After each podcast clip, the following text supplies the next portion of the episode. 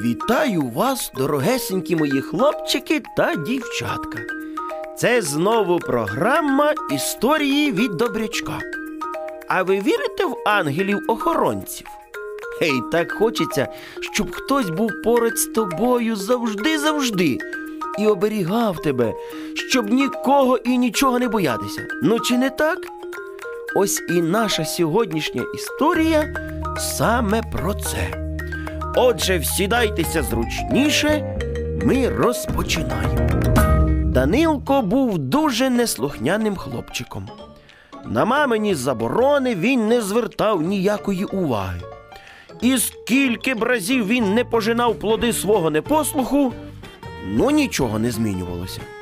Йому завжди хотілося кудись влізти, кудись залізти, всунути свого носика. Ось так і цього разу. Це ж як, напевно, гарно видно всю вулицю з нашого будинку. Подумав Данилко і вирішив залізти на дах. І поки мама була трохи зайнята, він таки поліз. Та пройшло небагато часу, і він чує. Данилко! Сину, ти де? Данилко почув маму. Ой, мама! Що ж робити?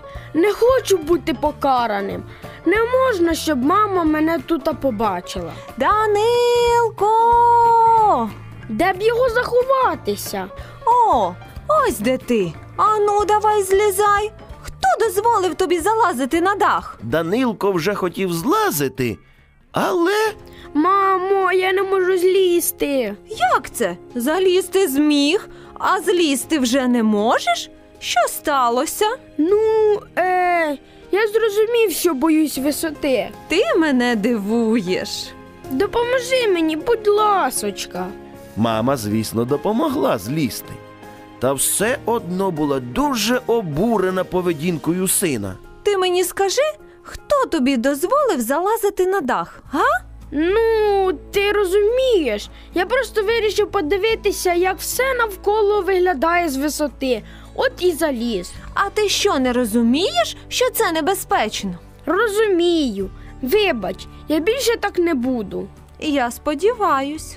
Мамо, ти не уявляєш, що там зі мною було.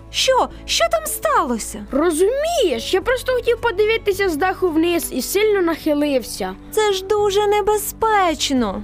Я розумію, але ти не уявляєш, що там сталося.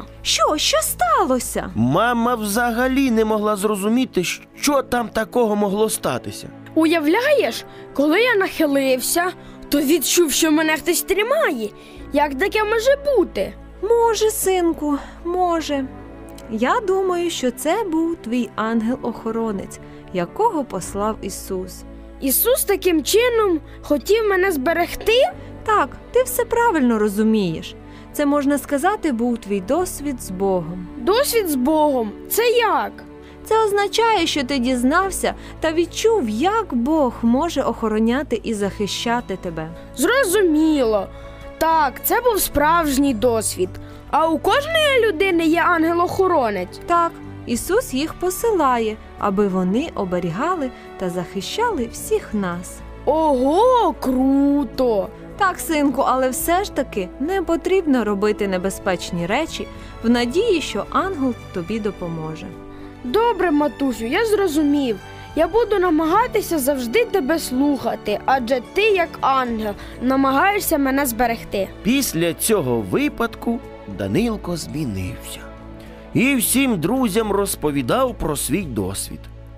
То дуже добре, коли усвідомлюєш, що є ангел, який завжди поряд, де б ти не був, він тебе захистить.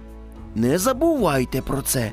Та слухайтесь своїх батьків, адже вони для вас бажають тільки найкращого, так як ті ангели намагаються вас захищати. Отож, напишіть, мої дорогенькі, чи були у вас досвіди з Богом, а я чекатиму ваших листів за адресою. Місто Київ, 04071, то наш індекс, а абонентська скринька – 36. а нам вже час прощатися. На добраніч, мої любі, солоденьких вам снів.